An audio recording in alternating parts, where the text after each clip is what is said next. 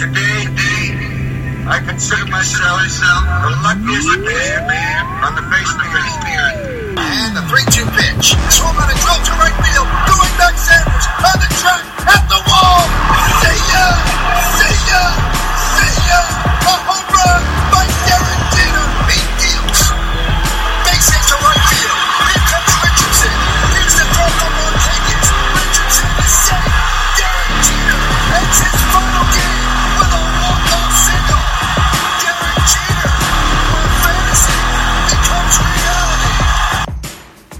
Señoras y señores, ladies and gentlemen, ahora presentamos, now presenting, la semana de los bombarderos.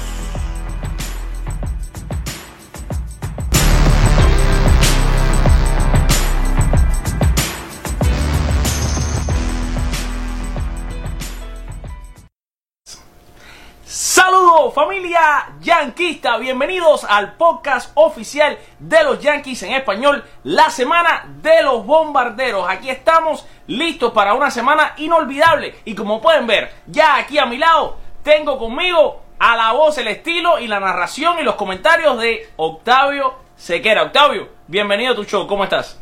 Gracias, mi hermano. No, no, no, por supuesto que tengo que primero darle gracias a Dios de tener la oportunidad de compartir contigo, con todos nuestros seguidores, que cada vez son más, y gracias por multiplicar esta iniciativa que ya no solamente se quedó en un experimento, sino que ustedes han podido ver cómo con las bases llenas se está yendo a los campos de entrenamiento, fue a lo que a la localidad de Fort Myers, allá estuvo Alfred Álvarez en la, en el, en la casa del enemigo, porque es que esa es la mejor manera que se estudia, así es la mejor manera de estudiar al enemigo, como fue Alfred al JetBlue Park, que voy a hacer un paréntesis, Alfred, tremendo estadio, vamos a atacar. Sí, sí, tremendo muy estadio. bonito. Muy bonito, muy bonito. Hasta estuve parado ahí frente al monstruo verde, el Sí. mini monstruo verde, vaya, comparado con el verdadero, ¿no? Que tienen No, ahí pero ¿sabes en que es el- igual? el. Son las mismas dimensiones. Sí, sí, Es más, exacto, las mismas Es exactamente igual. Es exactamente igual. De hecho, ese es más nuevo. El del JetBlue Ujú. Park es más nuevo. O no, obviamente no tiene la, la característica típica del, del de Boston, que es el que se abre la puerta por, de- por, por el mismo Claro. field. O sea, no- lo que tiene ahí los bloques y está firmado. Pero es más nuevo. Y te vi muy bien con Luis Tiant. También vimos, eh, y quiero denunciar públicamente, señores, la bajeza, la bajeza. Y no voy a nombrarlo porque no le voy a dar publicidad a los delincuentes. Pero sí un consejo para todos nuestros colegas, amigos que hacen podcast, amigos que quieren eh, desarrollar periodismo deportivo. Señores, protejan siempre sus trabajos y hagan lo que hizo Alfred. Denuncien a, que a, todo aquel que haga plagio. Para uno en este, en este medio periodístico, para uno que estudió esta carrera, para gente que se ha especializado por años eh, en, este, en este renglón, les digo que el plagio es lo más bajo que puede haber. Entonces lo denuncio de verdad públicamente, me uno a lo que había denunciado anteriormente. No voy a nombrar al medio, sabemos que es, un, eh, es una tendencia, además de todo, es una tendencia política de las peores, pero Sí. no lo voy a nombrar porque no le quiero hacer, no le quiero hacer eh, Claro, fama, no le quiero, hacer, no le quiero dar más publicidad. Eh, exactamente, pero, pero retomando el tema, felicitaciones y obviamente vamos a seguir pues en más cobertura y digo vamos porque Alfred está en- aprovechando que el béisbol está en Florida, pero ya una vez que el béisbol regrese a la sede vamos a estar en Nueva York, vamos a estar en Cleveland, vamos a estar en Marlins Park, vamos a estar en tres parques por lo menos y sobre todo también con las coberturas de grandes eventos como ese juego de estrellas en la ciudad de Cleveland que promete bastante porque los indios han anunciado que se juegan este último cartucho, cuidado puede haber un desmantelamiento de esa unidad. Y estamos hablando de quizás la mejor rotación en el béisbol. Cuidado si esta no sea la última temporada que pasen juntos los cuatro caballos allá en Cleveland.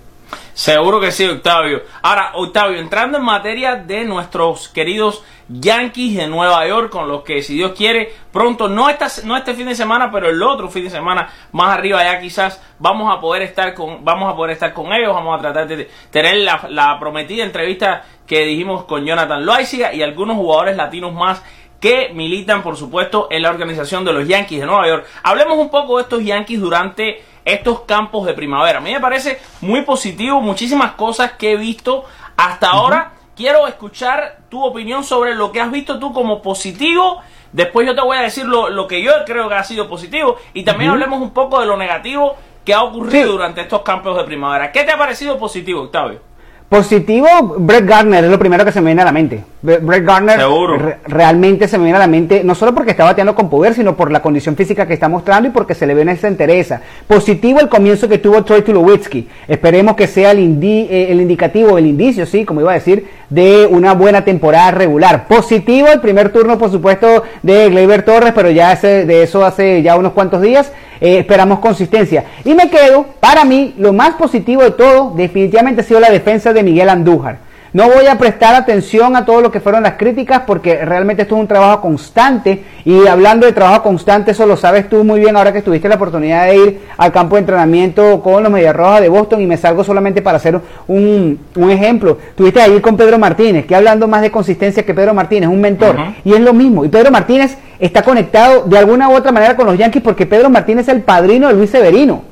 No lo voy a decir del sentido religioso, pero deportivamente hablando, Pedro Martínez es el que lo llama, Pedro Martínez es el que le dijo a Severino inclusive desde aprender a hablar inglés para comunicarse mejor con su equipo. Desde ese tipo de cosas hasta todo el repertorio de Luis Severino, ahí estaba Pedro Martínez. Y este es un ejemplo de consistencia. Entonces, por ese lado, creo que Miguel Andújar, si muestra la consistencia necesaria, va a ser bastante positivo la temporada. Alfred, eh, antes de escucharte, yo quiero dar mi punto negativo y tiene que ver, obviamente, con la receptoría. El tema Gary Sánchez a mí no me termina de convencer. Espero que eh, sea de, un giro de 360 grados, porque realmente no me, ha no me ha convencido para nada Gary Sánchez.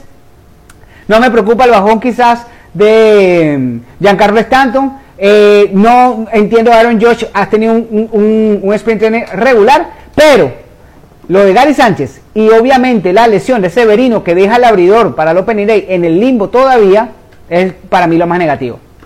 Excelentes puntos, Octavio. Ahora, la- lo positivo que yo también quiero agregar, estoy por supuesto de acuerdo con lo- tus puntos positivos. También, y mencionabas la receptoría como tu punto negativo. Y una de las cosas positivas que yo veo en la receptoría es lo bien que ha estado Kyle Gashioka. Ha estado bateando muchísimo este muchacho. Y si bien yo entiendo que Gashioka probablemente no vaya a ser el equipo, este es un muchacho que tiene un bate buenísimo. Si miramos Sí. sus estadísticas en las ligas menores, vemos que este muchacho dos veces ha conectado más de 20 honrones, es un hombre de poder, a la mascota no es para nada malo, y si lo comparamos con Gary Sánchez, él es un guante de oro, y además de eso, es, tiene muy buen brazo. A mí me parece que es una buena opción en caso de que ocurriese, eh, dígase, un- una lesión, eh, que ojalá y no, ojalá y Sánchez esté Pero- saludable y pueda defender y, esté mejor. O en caso de que se haga un cambio y que los Yankees finalmente pierdan la paciencia con Sánchez, este, este tampoco sea el año,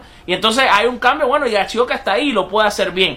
Como tú decías, Brett Garner me parece fantástico la manera en la que ha estado produciendo, y una de las cosas positivas también que he visto de estos campos ha sido, por ejemplo, el nicaragüense Jonathan Loaiziga, que creo que lo ha hecho bastante bien y tiene una oportunidad real de estar en el equipo.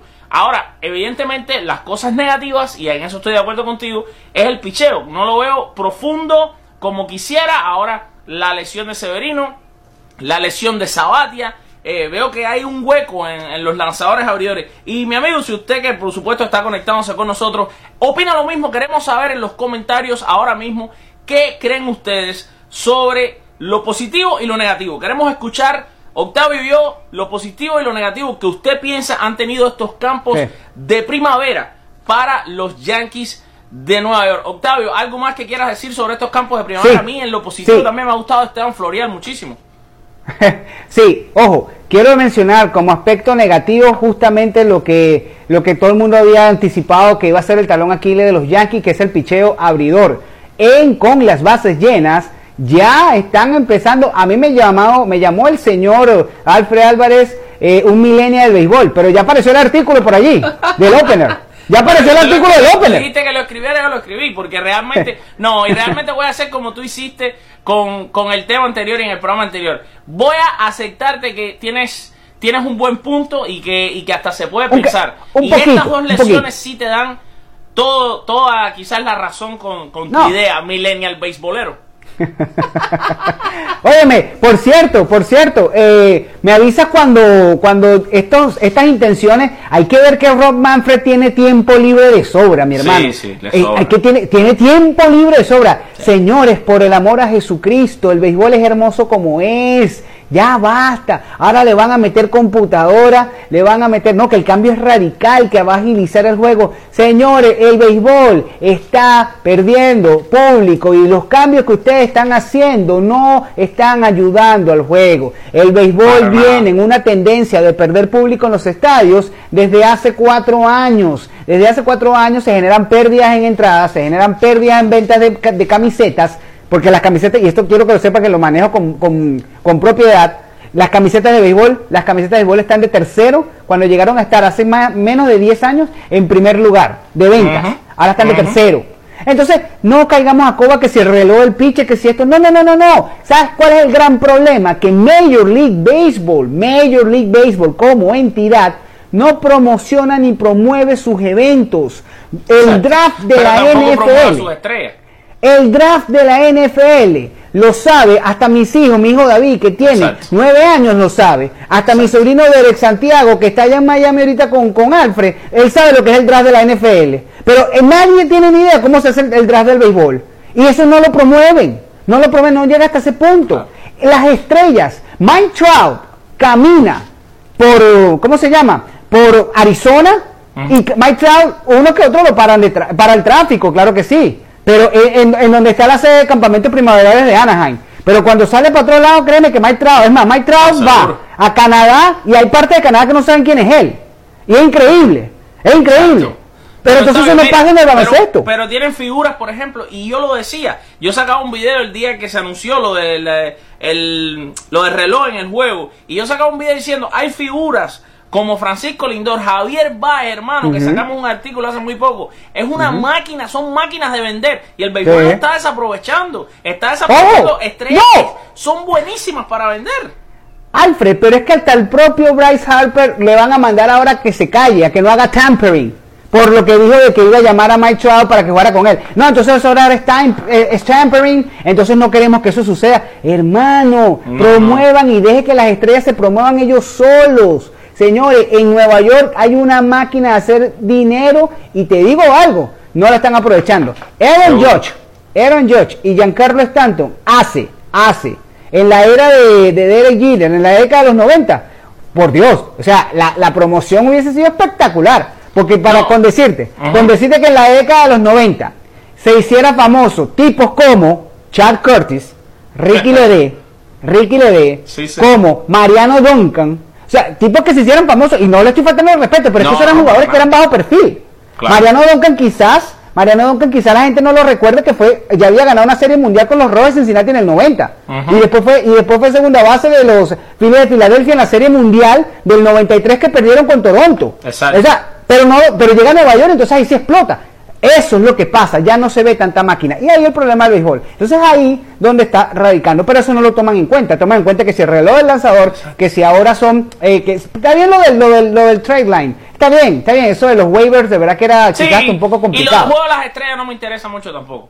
Sí, sí, sí, sí, sí, sí, sí, sí, también, estamos de acuerdo. Pero cuando vienes a temporizar, cuando vas a, a, quizás a cronometrar ya el juego, mi hermano, Olvídate, ya, ya, ya, ya, suficiente con las reglas Buster Posey y la regla de. Y la base intencional, que a mí, a mí me molestó desde el primer día y me sigue molestando. Bueno. Porque yo todavía veo jugadas en el que el cache se, se, agachaba y cantaba en strike, en el que Miguel Cabrera hizo un swing y dio un doble. O sea, es eh, eh, increíble. Y para cerrar ese punto, Octavio, como tú decías, y vamos a entrar en un punto que tú mismo has puesto el pie forzado, lo que yo te tenía preparado como próxima pregunta. Solo para cerrar, les digo, señores, un mensaje que estamos mandando a todos nuestros seguidores y de nuevo, opinen, pongan en los comentarios qué piensan ustedes de estas nuevas reglas del comisionado Ron Manfred. Eh, ¿Les gusta, no les gusta? ¿Creen que el béisbol, cómo pongan en los comentarios cómo ustedes salvarían el juego, cómo ustedes salvarían el béisbol, lo volverían a ser el deporte más popular de los Estados Unidos y en general, bueno, detrás del soccer, vamos a decir que es un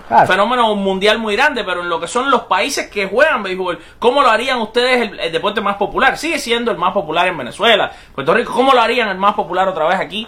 En los Estados Unidos principalmente. Y la siguiente pregunta, Octavio, que decías, tocabas el tema de Aaron, el tema de Aaron George. Hace apenas eh, cuatro días, los Yankees extendieron el contrato de 21 jugadores incluido Aaron Judge, el juez del béisbol, una de las caras del béisbol y uno de los jugadores que, como tú mismo dices, puede ser de los que más vendan ahora mismo y en el futuro. En Grandes Ligas está ganando 600 mil dólares, vaya, casi 700 mil dólares por temporada. Los Yankees le subieron unos 60 mil dólares, 62 mil para ser Sí. exacto, a Aaron Josh. ¿Qué te parece estas extensiones y qué te parece a ti que toda esta cantidad de jugadores estelares que, tiene, que tenemos en la fila de los eh, bombarderos del Bronx están ganando todo entre 500 mil a 600 mil dólares? ¿Y qué va a pasar cuando todos estos jugadores vayan por un contrato? ¿Cómo Octavio Sequera, jugando el papel de general manager, organizaría la, el roster de quién te deshacería y cuáles tú crees que son las movidas inteligentes para hacer después del 2020, que es cuando estas extensiones que le dieron terminan? Me encanta, me encanta que me hayas puesto en el, en el spot. Como Te se puse en el dice el escenario es todo tuyo, Me mi encanta. niño. Me encanta, me encanta que me hayas puesto en el spot porque te voy a dar para mí. Aaron Judge, cheque en blanco. Cheque en blanco Aaron Judge. ¿Ok? Cheque en blanco. Lo que Claro, tú nada quieras. más que por las camisetas que vende ahí va a sacar Y el listo. Aaron Josh. Gary Sánchez, adiós. Hasta luego. Ah, ya, chao. Adiós Gary Sánchez, listo. Porque no solamente, no solamente lo diga Shoka, sino que además, sino que además estamos hablando de que el catcher puede hacer el trabajo y hay catcher que puedes eh, eh, eh, adquirir vía adquirir vía cambio, como tú quieras, agencia libre, e independientemente, no voy a estarle pagando todo el dinero del mundo a Gary Sánchez porque es un catcher que obviamente Claro. defensivamente es de los peores y con la excusa de que batea, que bueno, vamos a ver si este año vuelve a ser lo que fue el primero y ya, cuando fue el primero, yo digo que Gary Sánchez el primer año de él fue eh, la, la, la, la- la mitad eh, del 2016 po- y el 2017 la primera mitad. Yo creo que ese fue el primer año Gary Sánchez. Porque después luego de Estrella, allá en Miami, para mí vino a la baja. Para mí vino a la baja y no se ha levantado. Entonces ese es el que yo defino como el Gary Sánchez ese primer año. ¿Qué Ahora. pasa si Gary Sánchez, una pausa, qué pasa si Gary Sánchez esta temporada conecta como muchos pusieron en la encuesta que lanzamos hace una semana atrás, más de 30 honrones, empuja más de 100 carreras, batea 280. Igual te deshaces de él en el 2020? Me sí, ¿por qué? Porque necesitamos reforzar la parte que no está todavía bajo control, que es el picheo. Porque los Yankees, sí es cierto, acaban de dar un contrato a Severino, pero no pueden, no tienen bajo control a Paxton, no tienen bajo control a Happ, no tienen bajo control a Tanaka. Entonces eso es plata que se va a estar gastando de inmediato. Entonces ahí uno tiene que reforzar el picheo. Ahí uno tiene que comenzar entonces a buscar, bien sea prospectos para tener en control o sencillamente comprometer el dinero de esa manera. Por eso te digo, cheque en blanco, Aaron Claro. Judge, cheque en blanco, Aaron Judge, tengo una pieza fundamental con la cual construir y obvio, tú dijiste 2020. Bueno, señores, ahí está el nombre de Mike Trout. Lo traes, mueves cielo y tierra por él, tienes los jardines del ensueño, tienes el, el bullpen de ensueño que ya está armado. Solamente me preocupa que no han, no han llegado a ese acuerdo con, con Betances. Creo que se están tardando un poquito más de la cuenta y a lo mejor es porque Betances no va a seguir con los Yankees de Nueva York. Y hay que recordar el episodio del arbitraje hace unos años Exacto. que no, no terminó muy bien. Y fue un eh, poco feo, quizás- Betance también habló, Sí, hizo una sí, sí, sí. un poco fea. Sí, sí, sí, sí, sí, sí, sí. Entonces a lo mejor es porque no están los planes de los Yankees eh, del Betances. Pero insisto, cheque en blanco Aaron Judge y después con respecto a lo que a lo que pase allí a construir. Me deshago, me, sí, eh, me deshago, me, por supuesto Sí. que salgo de Gary Sánchez, sí salgo de Gary Sánchez. Situación Salgo de primera base, ¿qué va a pasar, Octavio? ¿Crees que el Luke Boy, como dicen los americanos, is for real? ¿O fue solo un sueño o un momento caliente de la pasada temporada? Aunque me gusta lo que he visto en estos campos de primavera de Luke Boy. ¿O vas por un primera base, quizás en el mercado libre? ¿Cuál es la situación que tú ves a los Yankees en primera después del 2020? ¿Le das este año de prueba a Luke Boy? Sí, señor, así mismo, año de prueba, porque el año que viene va a ser agente libre un tal Paul Goldschmidt, solamente por su nombre. Entonces, entonces, obviamente hay que darle un año de prueba. Hay que darle un año de prueba porque mi hermano, después el mercado te va a pedir. Ya dejaron pasar a Eric Hosmer por el cuento de estar confiando en el vende entradas Bird. Eh, eh, por favor, por cierto, que tengo que eh, darle felicitar a Greg Bird porque realmente está, me, me reporta que está vendiendo bastante maní allá en Tampa y realmente hay que felicitar a Greg Bird. Eso es un ejemplo de consistencia y de, y Octavio, de suelta ese superación. niño, Octavio. Le- lo tienes, lo tienes. No, no, no, no. Suéltalo, por favor. No, no, solamente mi línea, mi línea para, para hacer el paréntesis de Greg Bear es que malo es Greg Bear. Pero seguimos. Y seguimos. y seguimos, seguimos. Sí, sí, base, hay- Octavio, ¿qué va a pasar en segunda? Yo le doy, no sé si un cheque en blanco, pero sí un cheque bien grueso a Gleyber Torres. Y me parece Óyeme, sí, pero- que estoy ok, ok, ok, bastante pero- sincroniz- Dime, dime, dime. No, no, pero ya va. Y si Didi te sale muy caro, ¿no es mejor asegurar a Gleyber en el campo corto y aprovechar a Tyler Wade y ver si este muchacho de verdad en segunda base. A mí me gusta más Tyro Estrada que Tyler Wade. No sé a ti qué te ha parecido Ok. hasta ahora. No, no, no, está bien, está bien. Eh, eh, está- eh, esa era mi segunda opción. Está bien. No, no, pero ahí no hay, ahí no hay, ahí no hay, no hay una, No, no hay una diferencia. evidentemente, sí, evidentemente hay que ver cuál va a ser la opción de Gregorio. cuánto ¿Cuánto va a se- costar? sí, exacto. ¿En qué rango estamos hablando de dinero de Gregorio? Pero una Claro. cosa que te iba a agregar, y es que Brian Cashman, y a- recuerda que esta información tú mismo la trajiste. Sí, Antes sí. de comenzar la temporada muerta, desde que arrancó la temporada muerta, Brian Cashman le aclaró a los otros 29 dueños de Grandes Sí. Ligas, háblenme de cualquiera, cualquier Menos jugador puede ser negociable, excepto Gleyber Torres. Ujú. Sí, sí, sí, sí, sí, y Así se que- mantiene. Y se mantiene. Entonces, Porque- bueno, ya que hablaste de la situación segunda opción, porque estás diciendo que Gregorio depende de lo que de lo Claro. que esté viendo en el mercado, ¿no? Porque tenemos opciones. Si hay una posición donde tenemos opciones en, en lo que es campo corto, segunda base. Sí, el infield, el infield como tal, el infield como tal, de verdad que creo que sí. Eh, Esteban Florian es el suplente de, de Greg, eh, de, de Greg Bear, mira, lo tengo aquí todavía. Sí, claro. Este- tú no lo eh, sueltas, Esteban- tú no lo sueltas. Esteban Florial es el suplente de Garner. Yo creo que eh, con el contrato que le dieron a Aaron Hicks, creo que Esteban Florial va a estar allí para sustituir a Garner o para hacer esa especie de pelo, de as bajo la manga, que también lo va a tener por tiempo eh, extendido. Clint Frazier, Mm. hermano, Háblame de ¿cuándo? esa situación. ¿Cuándo? ¿Cuándo? Ahora lo- ya, ya, ya lo bajaron. Creo que ya le había leído que lo bajaron, ¿no? No, no, no O sé lo- si no sé si No lo han bajado todavía. No, no, pero, pero, no ha estado haciéndolo bien. no, no, no, no, no, pero eh, me confirmaron que, que no va a estar en la en Opening Day. Me dijeron que Ah, no ok, era, perfecto. mira, eh, era como un 10% de No, probabilidad que se quede que para el Opening Day. probable porque lo dijo Cashman en su entrevista con Sí. eh, para para em, ah, eh, ¿cómo se llama este señor que es uno de los más famosos en todo Nueva York? Este Para Michael Caine. no, eh, de radio, este señor eh, Oh, Francesa. Mike Francés. La exacto. francesa, sí, sí, sí, sí. No lo vi ahí. Yo supe por, por, por eh, Yes Network, inclusive creo que Jack Curry también había mencionado que eh, Sí. en, en las proyecciones no está Clint Frazier para temporada. Pero entonces, ¿cuándo va a ser Clint Frazier? No sé. ¿Cuándo va a llegar Eh, Clint Frazier? y ¿Cuándo va a llegar el momento? a este punto, a lo mejor todavía, como tiene ese estatus de hombre que fue tan bueno y tuvo esos números increíbles con los indios de Cleveland, yo que- incluso con los Yankees, las menores, yo creo que a este, en este momento quizás es mejor un cambio, antes que Sí, se yo siga poniendo peor la situación. Bueno, y regresa a tu amigo Jacoby Esbury, ¿en qué va a quedar esa situación? No, pero, pa- oh, pero estamos hablando de béisbol, estamos hablando de tienes que béisbol. poner a jugar, es obligado. Ah. El hombre no Ah, puede pero- ir a ligas menores, no tiene puede que ir a ligas menores. de 25 Pero que y- está y- saludable, ocupando el espacio de alguien que podría estar ahí. Increíble. O sea, uno eh, eh, bueno, nosotros la, la- hace dos semanas en el programa lo habíamos bautizado como el, el peor contrato en la historia de los Yankees, por encima inclusive de Kevin Brown, Seguro. por encima Sí. inclusive de Hideki. Irabu. Sí, sí, sí, sí, sí, sí, Carl Pavano. No, pues es que ninguno ha sido tan malo como este, ¿verdad? Que Sí, realmente, no, no. sobre todo por lo que tú dices, ocupa La un puesto que puede estar ocupando otro. ¿Es verdad? Sí, sí, es el no, horrible. Ahora, Octavio, el picheo, o sea, de lo que has visto hasta ahora de Paxson. eh, Sí, me gustó. ¿Te, te ha gustado? Sí, sí. Me gustó Paxton. Ajá. Debería ser el, el- el lanzador del Opening Day si ¿Te gusta Severino no llega a tiempo. ¿Por qué no te gusta más que Tanaka? A mí me gusta Tanaka. Yo te dije que Tanaka a mí me gustaba. Y me gusta No. en, en la casa pichea muy bien. Sí, no, no, y, y- pero por eso es que como un tercer abridor creo que todo esto son las proyecciones que dicen pues que el tercer abridor de la rotación es realmente termina siendo el primero porque es el que más tiempo lanza en casa. Entonces bueno, por eso lo de Tanaka me parece perfecto como un tercer abridor. Pero con la lesión de Severino, creo que Tanaka por jerarquía debería abrir el Opening Day y Paxton tenerlo como un segundo, segundo cartucho allí. Ahora, lo de Sabatia, yo no estaba contando mucho con Sabatia y tú siempre lo has puesto como un quinto abridor. Yo siempre he dicho que Sabatia para mí debería ser ya un sexto hombre, como el sexto hombre en la NBA. Para mí debería ser un relevista largo.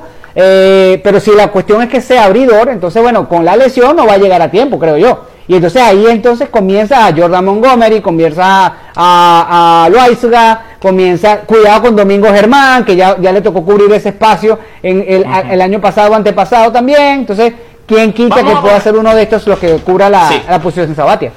Déjame ponerte en contexto en esta y quiero que el- nuestros seguidores comiencen a comentar. Si hay cupo para un lanzador, ¿te vas con Domingo Germán o con Jonathan Loaiziga? Con ninguno de los dos. Me voy con un ¿Con hombre que vas? está. Me voy con un hombre que está en Miami esperando contrato y yo no entiendo cómo ese tipo todavía está en agencia libre que se llama Gio, Gio, Gio, Gio Hayalía, Gio Hayalía. Ah. Me gusta este punto. Pero dime el apellido, termínamelo. esto, señores, sí. No, no, no, no, no. Me Gio, encanta puesto ese punto afuera. Gio Jayalía, González. así es. Así que se le llama a Gio, a Gio González. Porque la cuestión es que no es Gio, González, sino que Gio Jayalía González. Porque el, para donde él va dice Jayalía, Gio Jayalía.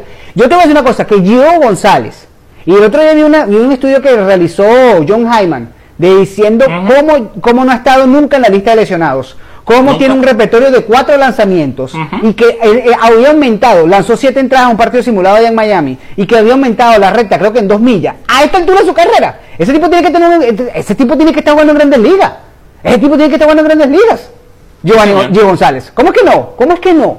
Sí, Entonces, vamos a estar claros que por eso es que te digo, los Yankees tienen que pensar en ese tipo de lanzadores. Ah, el mercado de Gio González lo va a determinar Dallas Keuchel. Ok, está bien. Eh, Los Yankees no quieren ir por Keuchel, no hay problema. Pero los Yankees deberían mover las, las- las piezas por ese lanzador que les estaría haciendo falta. Porque además de todo, si queremos ser románticos, quiere, suple- eh, suplantar a un zurdo como Sabatia, bueno, tienes un zurdo como Gio González y ya sales de eso. Tienes zurdo otra vez. Si lo que quieres es tener una rotación dominada de zurdo, pues ahí tienes ahí, tienes a dos. Ok, no vayas por Caico porque es tan caro. Bueno, agarra a Gio González, un contrato de tres años, 60 millones. Tú me dices a mí que no lo puede pagar, por favor. Son los Yankees de Nueva York, señores. Claro. Los Yankees de Nueva York. Ya ese cuento de que la- los equipos, el tema del impuesto al lujo. Señores, los padres de San Diego, un equipo de mercado pequeño, le dieron 300 millones a Manny Machado. Así los Rockies de Colorado le dieron 265 a Nolan Arenado. Dos mercados pequeños, pequeños. Filadelfia. Filadelfia, que a pesar de que es una ciudad tradicional, no llega ni, al- ni a la, ni, bueno, a nada, a la, a la punta del pie de Nueva York en cuanto a mercado, de Los Ángeles en cuanto a mercado, inclusive de los estados de Texas en cuanto a mercado. Filadelfia es pequeño considerablemente, y ahí está, es el contrato más caro que hay en el béisbol, que es el de Bryce Harper. Me dice a mí que los Yankees no tienen 60, 70 millones para dárselos a Gio González. Ay, perdón, a Gio Jayalía González. Por favor, por favor. No, mira, para que tú veas, me gusta esa idea tuya. A pesar de que a mí, yo me siento bastante confiado en Jonathan Loaiza. Me gusta un poco más que Germán, lo veo con más control. eh, mm, tiene un- más lanzamiento, aunque Germán tiene una recta impresionante. Mira, Sí, para cerrar el programa de hoy, vámonos con unas rápidas. Rápidas es que han ca- causado mucha polémica en las redes sociales en estas dos semanas que eh, no habíamos, que hacía que desde que hicimos nuestro último podcast, que lo hice yo, estabas tú de viaje, anteriormente a eso lo hicimos los dos juntos, desde aquel podcast, que por cierto, quiero darle las gracias a todos los que se conectaron a verlo, tuvimos casi 30 mil Gracias. personas que se conectaron a ver el podcast, increíble. Gracias. Desde ese momento hasta ahora se han creado ciertos temas calientes y te lo quiero dar A como ver. rapiditas. Yo te voy a decir el tema, te voy a decir algo y tú lo terminas diciendo. Para terminar esto, por todo lo alto, caliente. eh, uno de esos temas calientísimos es el siguiente. Y salió en el Facebook Live, eh, que fue también el podcast que hice yo solo, porque me dejaste abandonado, te fuiste de viaje. No, pero sé que estabas trabajando. Y Ah. la pregunta es, si Bryce Harper vale Ujú. 330 millones, ¿cuánto vale Aaron? ¿O 420. quién vale más? ¿Quién vale más? ¿A quién tú le 400. pagas más? ¿A Aaron Judge o a Bryce Harper? 400 millones vale el señor Aaron Judge, únicamente superado por dos, Mookie Betts y Mike Trout. Continuamos, más rápido, perfecto, por favor. perfecto, me encanta. Ahora, esta es rápida porque esta me- la han mandado a decir gente que te conocen A ver. y amigos que tenemos en común. Solo Mm. para molestarte, pero me dijeron que te diga que Greg Bell está bateando 3.57. Tiene un jonrón Ah. y 6 empujadas. ¿Qué va a pasar? Eh, eh, les voy a decir, señores, no jueguen a los amigos que quieren eso. Por favor, no se metan con la comida de los, de los demás. Greg Bird tiene su puesto en la sección 223 vendiendo maní en Yankee Stadium. Y esos números está bien para una caimanera, como le dicen ahí. ¿Sabes qué? Esos números de Greg Bird le sirven para la liga del Tamiami Park. Un abrazo allá a los amigos, de- al señor Carlos Sí, Mena señor. y al señor Lester. Que, bueno, llévense a Greg Bird. El que vaya, que vaya le diga al Tamiami Park. Un abrazo, los quiero mucho a, a Lester y a Carlos Mira, Mena. Una rápida, rápida. En mi artículo del Open, que finalmente, y aquí públicamente ante todas las miles de personas que, nos están viendo y que nos van a terminar viendo, acepto que le di un poco de cabeza a tu idea y que no es una mala idea. No mal, aunque no yo todavía no la termino de abrazar al 100%. Si ocurriese, mi opción para Opener es Shaq Green. ¿Cuál es la opción de Octavio Sequera? Uf. Ah, Te puse rapidito. caliente la cosa. Sí, me la puse caliente porque. Yo voy ah, ir con Shaq Green. Y, y te voy a decir después por qué si tú quieres. No, me voy con Adam Otavino. Ya va, el millennial de béisbol. Es que es el millennial. Es, es un millennial. es que, oye, mi hermano, porque voy a empezar los primeros dos. Los primeros dos innings, los primeros dos innings, los primeros dos innings con Otavino, los tengo con, a lo mejor con seis ponches o con cuatro ponches por lo menos, comienzo el juego. Mi hermano, si yo hago tres carreras en esas dos entradas, ya arranco con 3 a 0 y entonces me defiendo después con lo que me queda, con Zach Britton, con, Beta, con Betances y con Chapman. Esa es mi razón, pero como hay que ser rápido, esa es mi razón. Ya, porque tú mí dices no me gusta mucho Davino por dos innings, por eso me voy con Chuck Green. Green tuvo experiencia de abridor. Sí. Me parece que sería ideal, abro con Chuck Green y mantener lo que es junto, eh, lo que sería esa, esa seguidilla de Otavino, Britton, Betances, Chapman. Chapman. ¿Te das cuenta? A ver, desde el sexto inning entonces. ¿Está bien? Sí. Ahora mira, ven acá. yo te devuelvo el ejercicio. un relevo largo como lo hay si o Germán que tire en tercero, cuarto y quinto. Te devuelvo rápido el ejercicio con tres rapiditas. Tres rapiditas, pero eso sí, como me gustan a mí, de historia. De historia. ¿Ok? Tres rápidas Tira. de historia. Tres rápidas de historia. Si tienes que sentar a uno de estos tres, sentar, sentar a uno de estos tres, ¿a quién sientas? ¿Mickey Mantle, Babe Ruth o Lou Gehrig? Tú eres, tú eres un hombre intenso.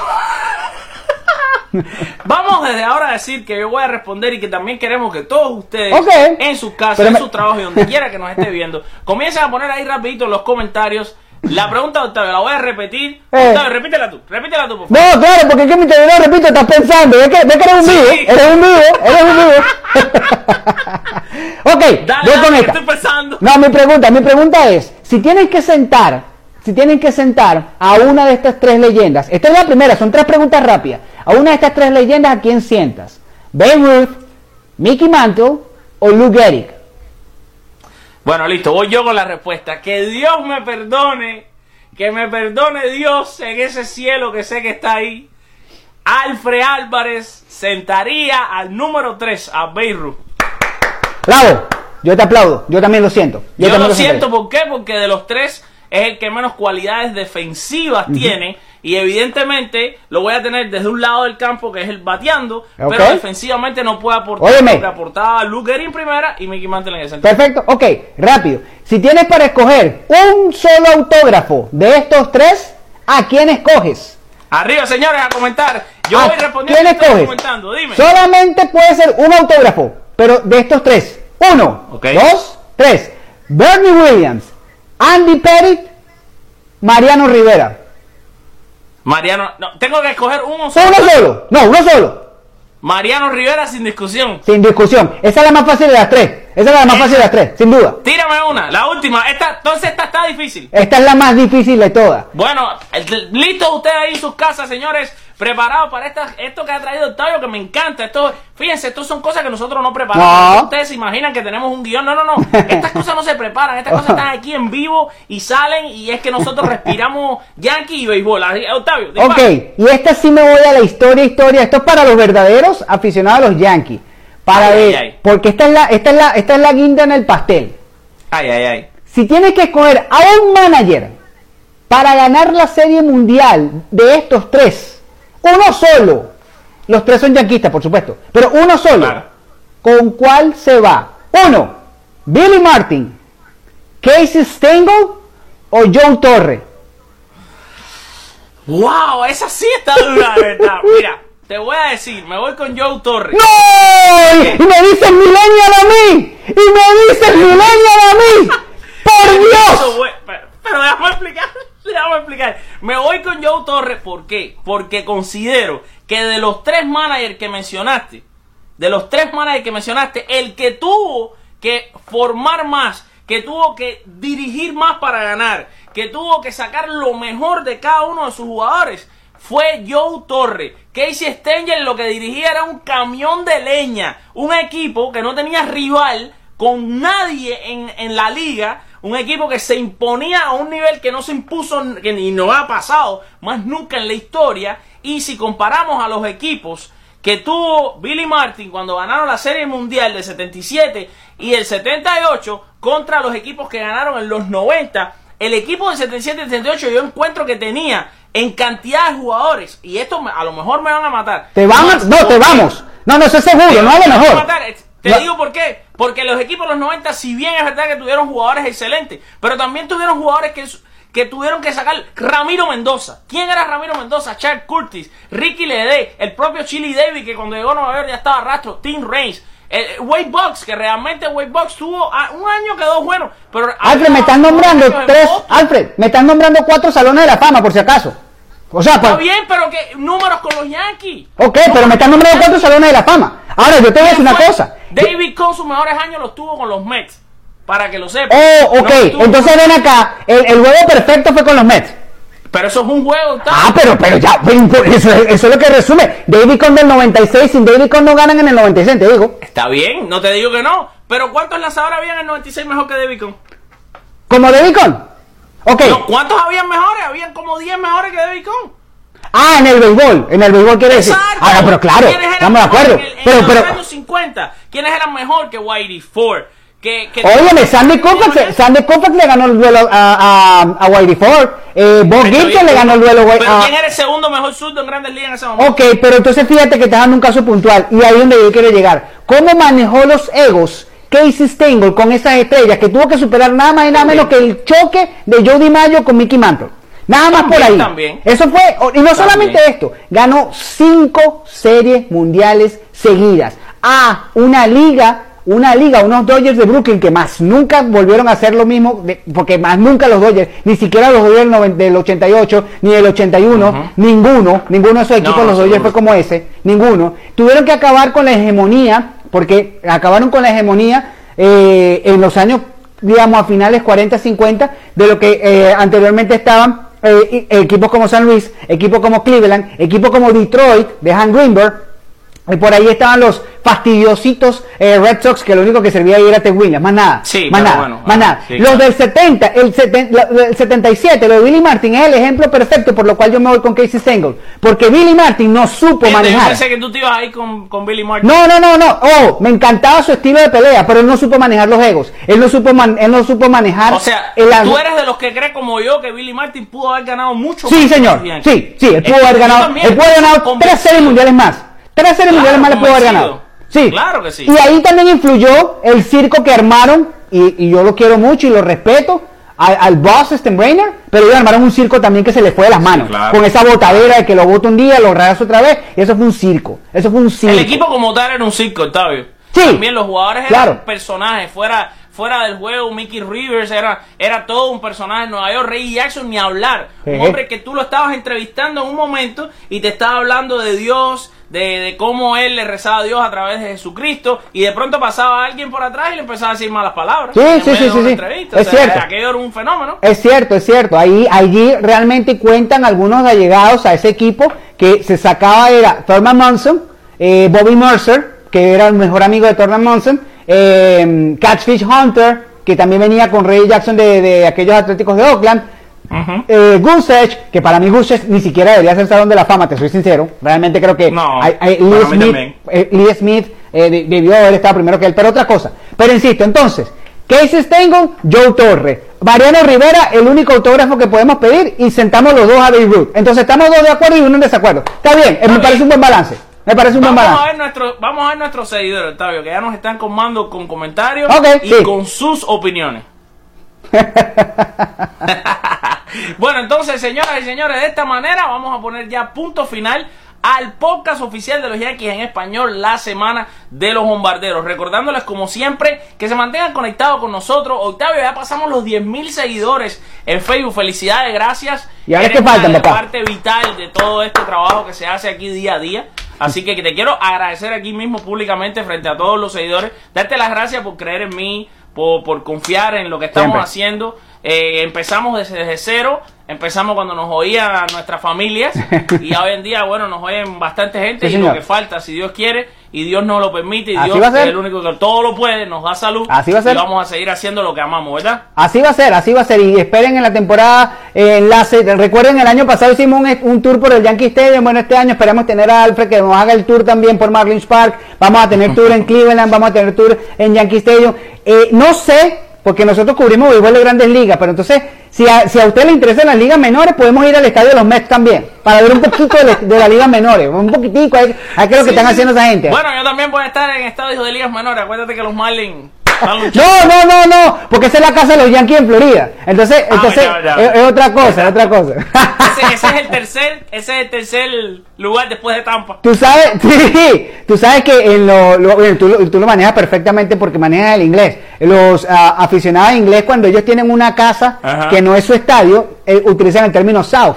Por ejemplo, yo no sabía, yo no sabía que el estadio de los nacionales, el National Park, ellos le llaman, los, los Phillies de Filadelfia le dicen que es el Citizens Bank South. Yo no sabía. Oh, wow. No sabía, eso No, lo supe por, por, por, por aficionados de Filadelfia. Bueno, el Marlins Park es el Yankee Stadium South.